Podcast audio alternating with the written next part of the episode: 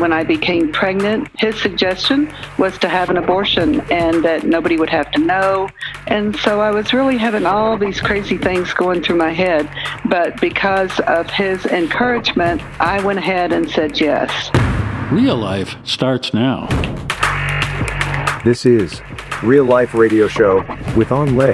I felt alone. I felt lost. I felt scared. Real stories. I was so desperate in living such a dark and callous life. Real people. I was thinking there was no purpose for my life. There's no reason for me to be here. Real problems. I told my dad, if you try to take these drugs, I'm going to kill you. One solution God. Hope is a person, and his name is Jesus. And now your host, Anh Le. Hi, this is Evangelist Anh Le. Welcome to the Real Life Radio Show, where we're talking about real people with real problems who found answers in a real God. And today we're going to talk about the reality of having an abortion and the effects that come years later. Now, I'm not trying to get all political here, but we do want to find out what is the reality of how a woman can feel years down the line after having an abortion in her youth. Terri Baxter is going to tell us her life story of having an abortion, or many of them, when she was younger, and didn't truly feel the consequences until she got pregnant when she was older. Terri, thanks so much for joining us. Well, thank you. I'm excited to share some light and hope for those that have been hurt by abortion. Wonderful having you on our show, Terri. So, as a college student, you fell in love with a guy that you were dating, and everything seemed to be going just fine, but eventually you got pregnant. And you being raised in a Christian home and not being married yet, that must have been a pretty tough situation. So, can you tell me more about that? Most definitely. It was back in the 70s, right as abortion had become legal. And when I became pregnant, you know, nobody talked about that. And so his suggestion was to have an abortion and that nobody would have to know, could he keep it secret. My fear was embarrassing my family. What would I tell them? The shame and the guilt of it. But also the lie that I bought was if abortion's so bad, why is it legal? And so I was really having all these crazy things going through my head. But because of his encouragement, I went ahead and said yes. Wow. So because it was legal, you felt like it was right. But deep inside, you could feel like it wasn't right, even though you went on to have two more abortions. But because of those situations and the tight spot you were in each time, and the embarrassment of it all, at those moments, you felt like abortion was the only solution. So, can you tell me more about what happened next? Well, you know, the first one, I was a Christian and I was bargaining with God, Lord, don't let me be pregnant. Lord, I won't ever do this again. All of those things that just go through your mind. Mm. And so, even with the embarrassment, when I found myself pregnant the second time, it was like double embarrassment, double shame. Now what do I do? You know, all the degrading thoughts. You're so stupid. How could you let this happen again? And he might have said that too. The boyfriend might have said that too. How could you let this happen again? And so instead of it being worse, it became simpler because it just was the go to. And you thought you could keep that a secret. And the same thing with the third. They were just barely a year apart. All three of them were bang, bang, bang. And then we did get married. And I thought that was the golden ticket that if I got married, then I wouldn't have to be embarrassed, you know. And then when I did get pregnant, we'd have a family. Mm, that could normally make sense. But then the past crept up again when you got pregnant, when you were married, and new emotions came up unexpectedly when you're seeing your first ultrasound for your second child, when you saw the life that was in your womb. Tell me more about that. Well, um, back then, they didn't do ultrasounds like they do today. And I saw my very first ultrasound when I was pregnant with him. And the shock and the denial that I had pushed down and pushed down for all those years was in front of me and there was this little seed, a baby, in that ultrasound. And all the lies that I had justified came flooding back. And I just had to mm. ask the Lord for forgiveness. I could no longer say that I had not taken the life of three children. And so that was the beginning of the healing just by acknowledging my loss and my decisions was the first step. Wow. So understandable. Now, I understand these emotions grew even worse when you went through a divorce with your husband and you became angrier about the decisions of the past abortions. Tell us about that. Yes. Uh, You know, during the marriage, you're fighting for a marriage, for a love, for a family. And so once we went through that divorce, the reality, all the red flags, all the lies I had bought started coming up. And it felt like a volcano erupting because not only was divorce tied to it, the abortions were tied to it, all kinds of things were tied through that divorce. And it was really, truly a broken time for me. The hurt and the anger during that time was a big process to go through because so many traumatic experiences were tied to it. Wow, that is truly something many don't consider when making the decision to have an abortion. But I understand that after this decision, many are in denial that it's even a bad thing. But the feelings are like suppressed. The feelings of guilt, they're looming deep inside. Exactly, exactly. And it is typical for a woman who's had an abortion. The first thing is relief because you've been trying to make a decision, right or wrong, selfish or unselfish, about being pregnant. And then once you make that decision, just the decision itself gives you some release. Hmm. But it does not last. And so women used to stay in denial. I was in denial for 15 years. But with social media, with the web, women are calling the helpline the day after their abortion, the week after their abortion, saying, I didn't know I'd feel like this. Hmm. and so denial is a part of it, but there's no formula for how long they stay in denial. Hmm.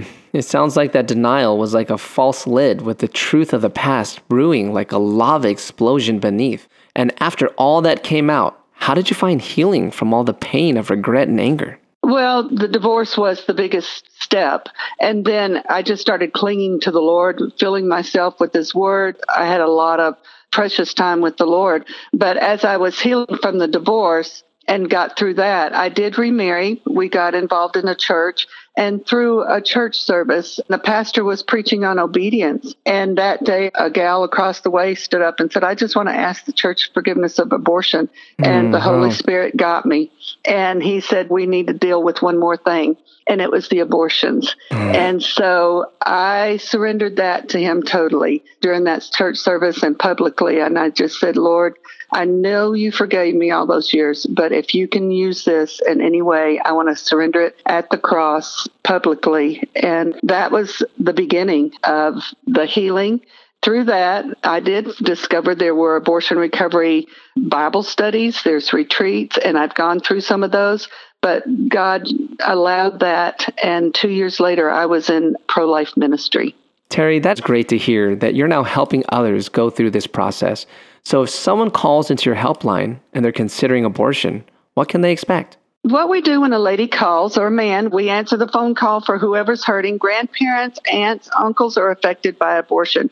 All of our phone coaches have a healing abortion story. Hmm. So they actually have walked through this and have been trained to walk through this. So when a person calls, of course, we meet them at their need. One of our goals is to help them find a local recovery program in their area. So we have resources to do that.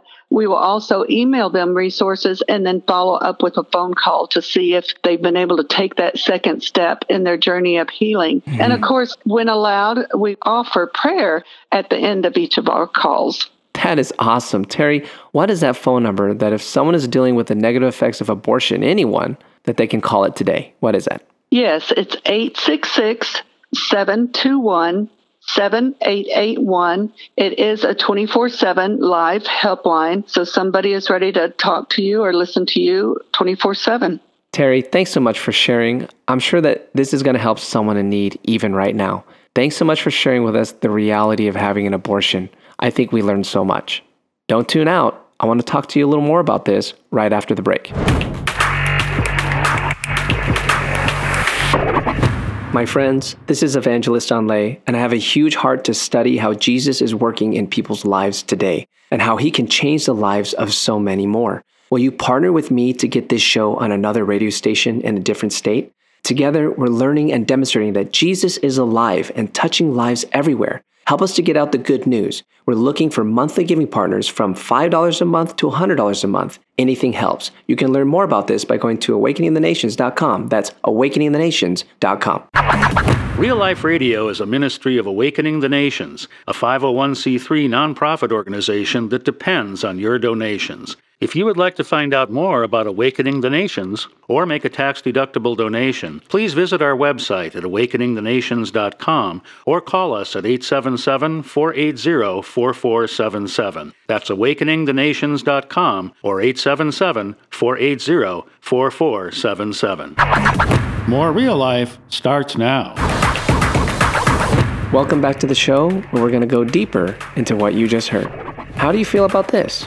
I know what some of you are thinking. Now, I'm not trying to get all political here, but what this testimony does reveal is the reality of abortion isn't very pretty further down on the line.